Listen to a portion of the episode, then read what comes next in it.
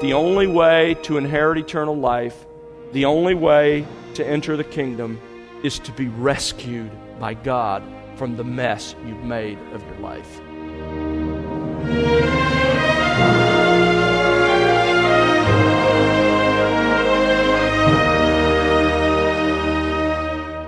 Welcome to The Word Unleashed with Tom Pennington. Tom is pastor teacher at Countryside Bible Church in Southlake, Texas.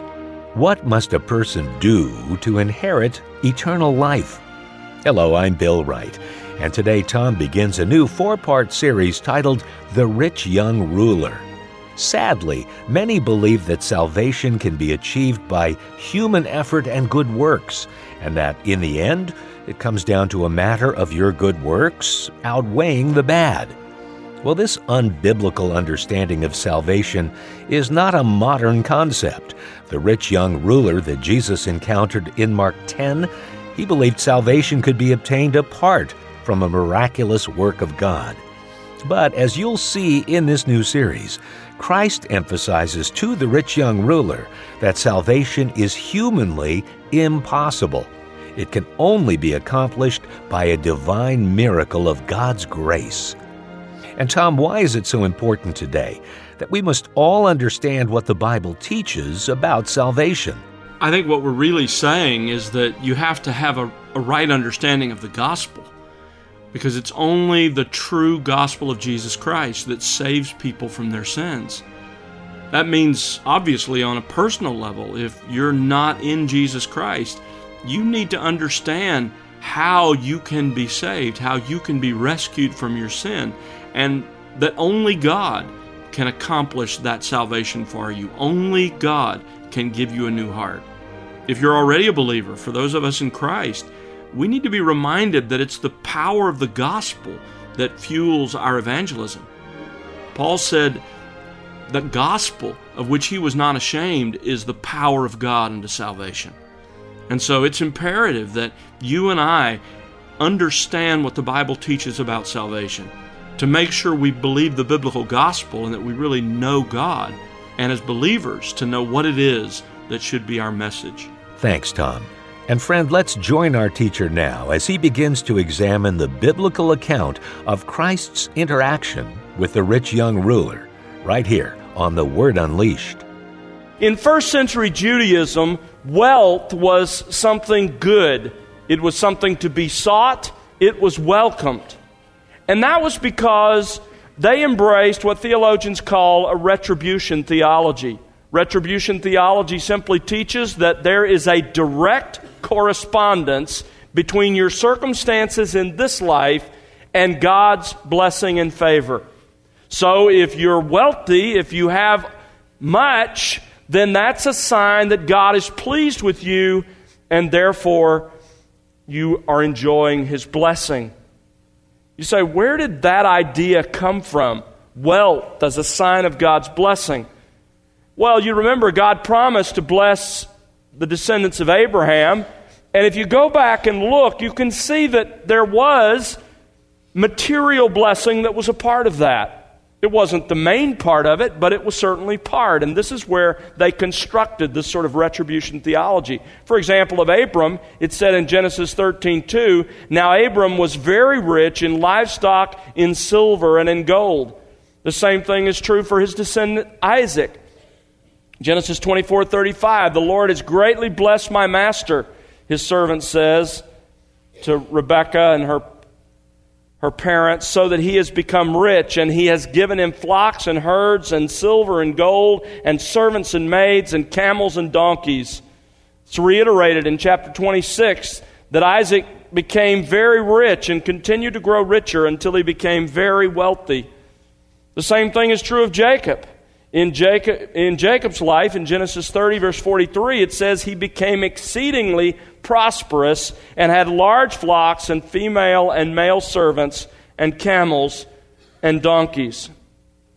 And so the story goes. There were other examples in the Old Testament of those, whom, those who knew God's favor and who also enjoyed, along with God's grace in salvation, material prosperity and wealth.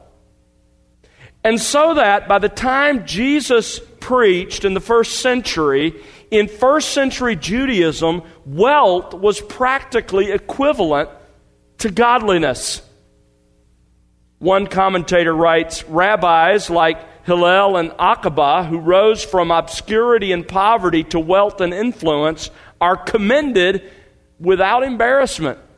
It's a wonderful thing that they're rich and prosperous because that's a sign of God's obvious blessing in their life. You can see the sort of predecessor here to the health, wealth, and prosperity gospel of our day. There are still people who try to connect faith and wealth. They sell what we call the prosperity gospel, a, a, strange mixture of Jesus Christ and faith in Him, sometimes, not always, along with He wants you to be wealthy. That's really what He wants for you.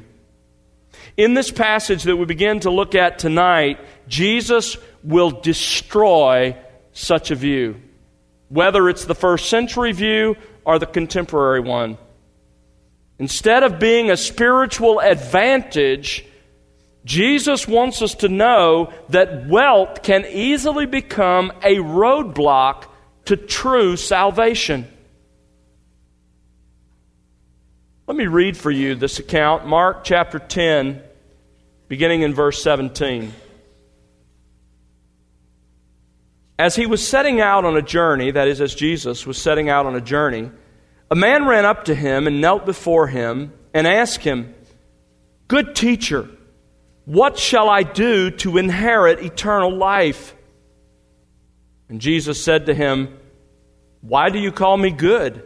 No one is good except God alone. You know the commandments.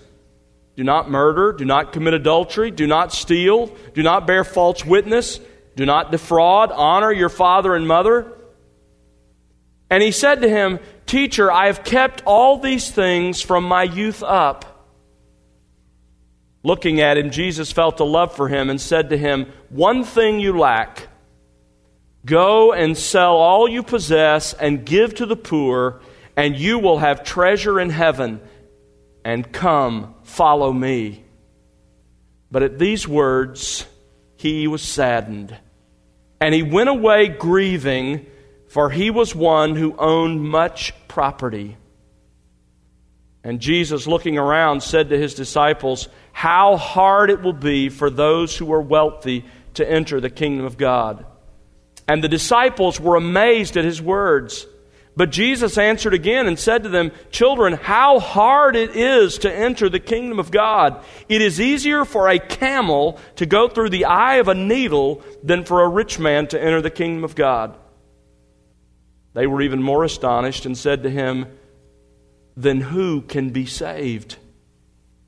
Looking at them, Jesus said, With people it is impossible, but not with God. For all things are possible with God.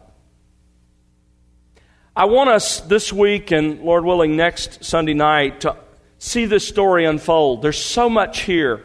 There's so much more than meets the eye at the first reading. And I want us to begin to unfold it tonight by looking at a man who appears to be a seeker. We talked couple of Sunday nights ago about are there really any seekers? And the short answer is no. No one seeks for God. If someone is genuinely seeking God, it means God has first sought him and made him a seeker.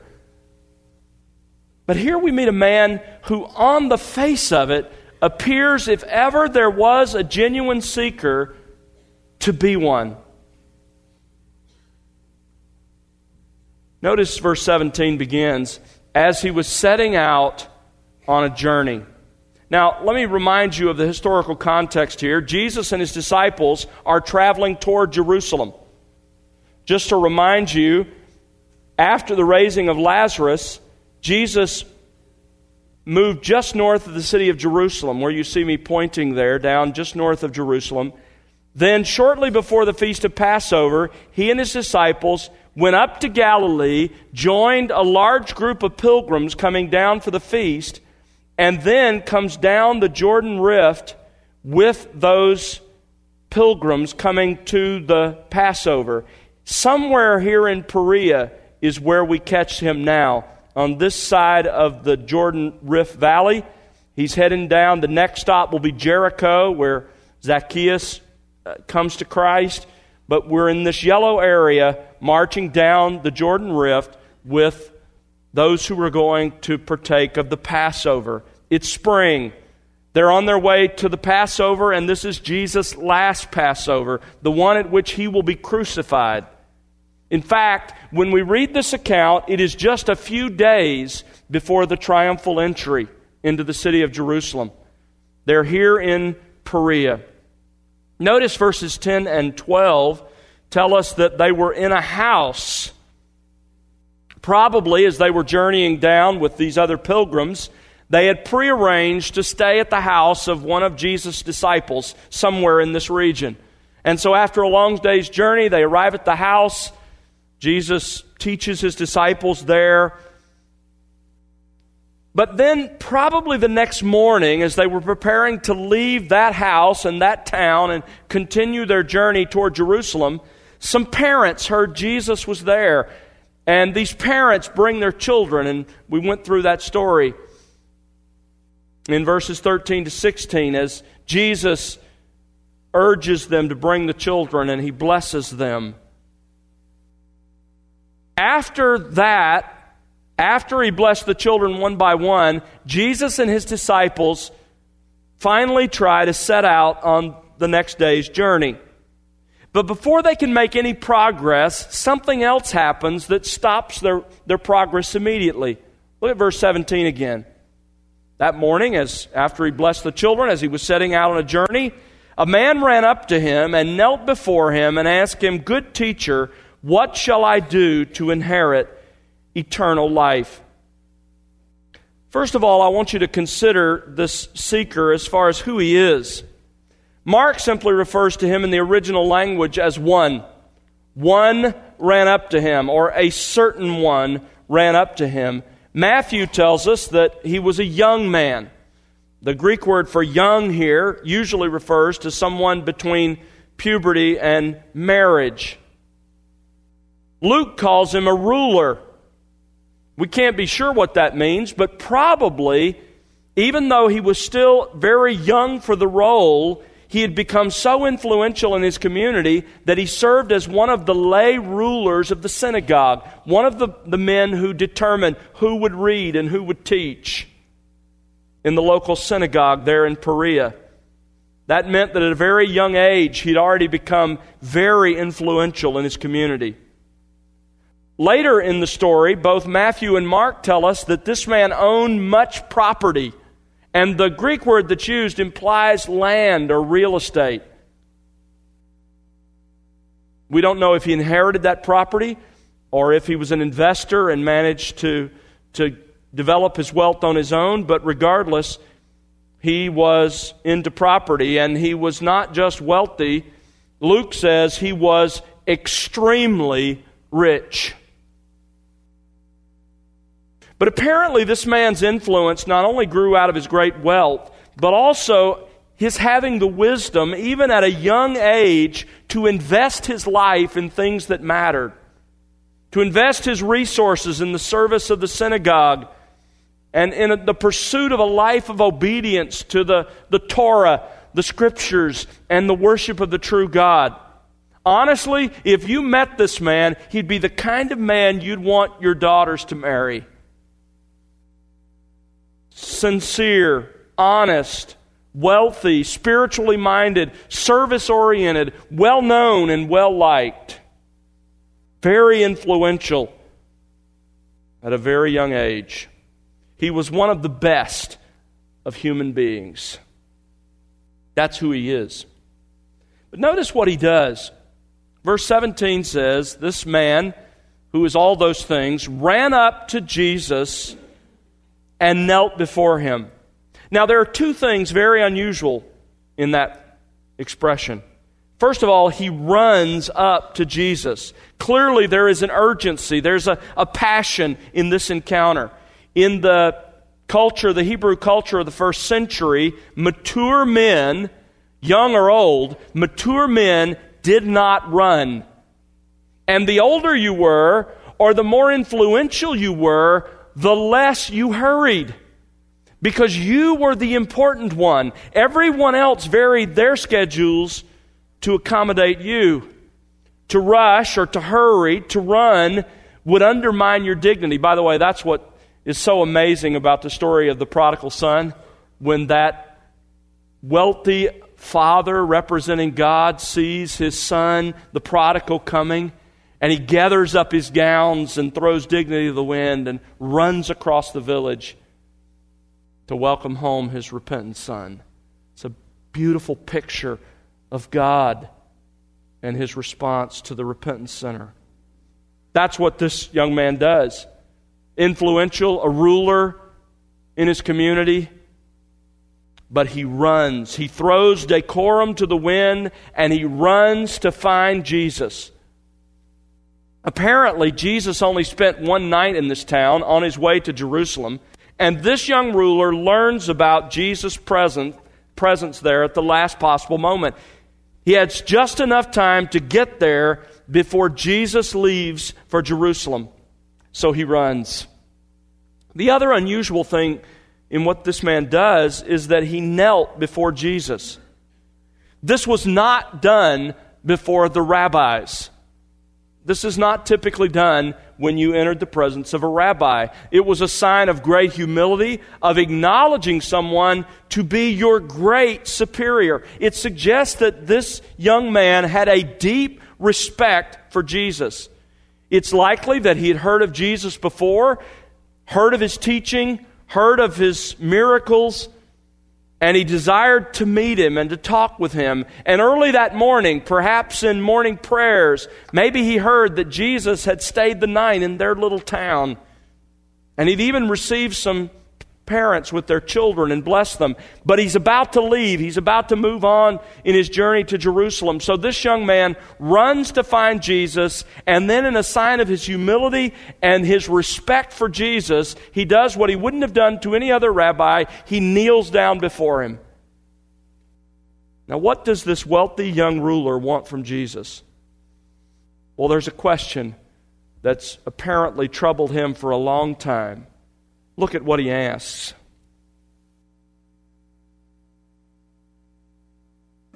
There's no parallel in the writings of the rabbis for the greeting this man gives Jesus good teacher. Jesus' life had made a great impact on this young, successful entrepreneur, this possibly real estate investor, or one who had inherited wealth and managed it wisely. And he has a question for this teacher he respects so much. His question has to do with what he can do to make sure he gains eternal life. Look at it. Good teacher, what shall I do to inherit eternal life? Matthew puts it slightly differently. Matthew says, Someone came to him and said, Teacher, what good thing shall I do that I may obtain eternal life? That phrase, eternal life, that expression, finds its basis in Daniel chapter 12, verse 2, something the rabbis talked about often. Daniel 12, 2 says, Many of those who sleep in the dust of the ground will awake, some to everlasting life, others to disgrace and everlasting contempt. Talking about the final resurrection. The reference to everlasting life refers to taking part in the final resurrection and having assurance of that today. So, what this young man wants to know is what he can do to ensure that he will be part of the final resurrection unto life and be sure today that he has it. There are several other phrases in the context that make it very clear that this is what the man was asking. Look down in verse 17, and you, you see the expression inheriting eternal life. In verse 23, in the same context, Jesus talks about entering the kingdom of God.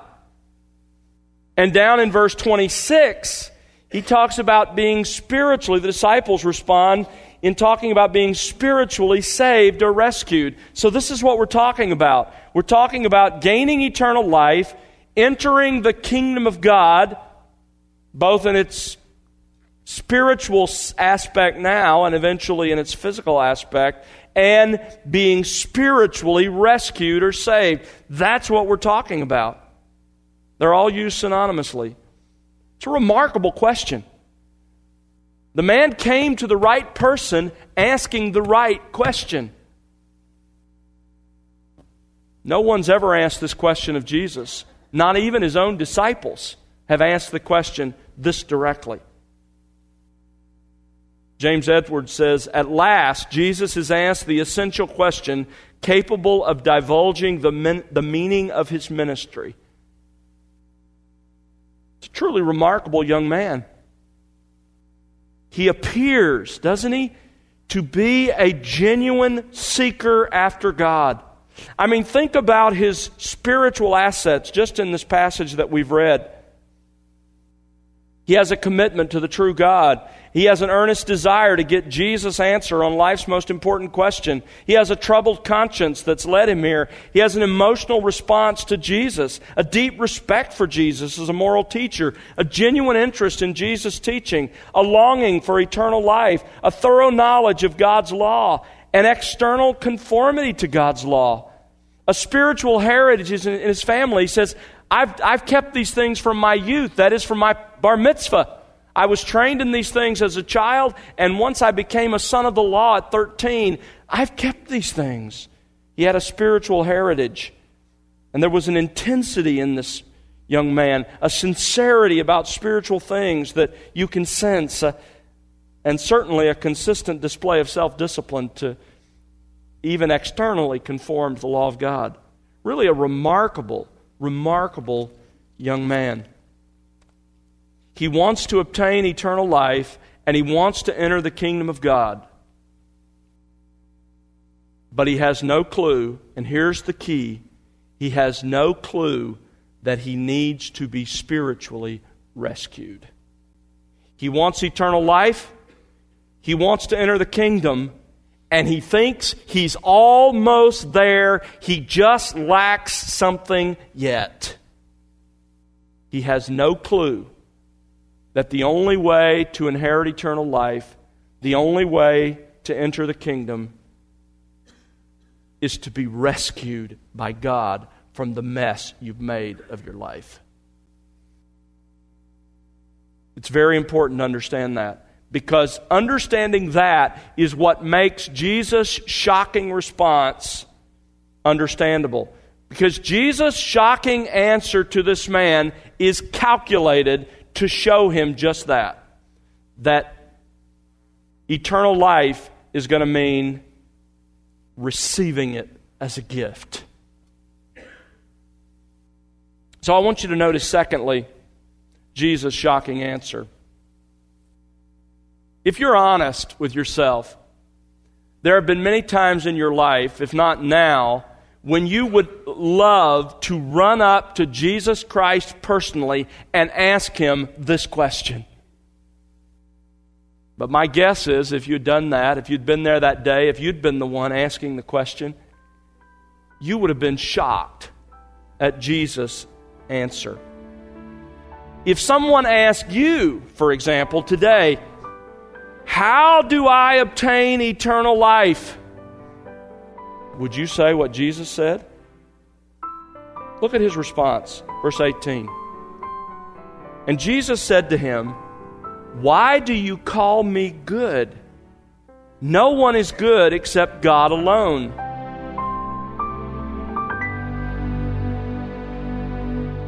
That's Tom Pennington here on The Word Unleashed with part one of his series, The Rich Young Ruler. Tom will have part two for you on our next program, and we hope you'll join us then. Well, it's our prayer that you'll be enriched by the expository teaching of God's Word here on The Word Unleashed. We'd love to hear your story and how God is enriching you in your walk with Christ through this ministry. Write to us, won't you? Our address is listeners at thewordunleashed.org. Again, that's listeners at thewordunleashed.org. Or you can call us at 1 877 577 WORD. And remember to connect with us on social at The Word Unleashed. We also invite you to visit thewordunleashed.org, where you'll find other resources, including additional series from The Word Unleashed. That's thewordunleashed.org. The Word Unleashed is made possible because of the prayers and financial gifts of individuals just like you. Please consider partnering with us. You can find out how to do so by visiting thewordunleashed.org. Again, that's thewordunleashed.org. And now for Tom Pennington and the entire team, I'm Bill Wright. Thanks for listening to The Word Unleashed, exalting God's glory, explaining God's truth.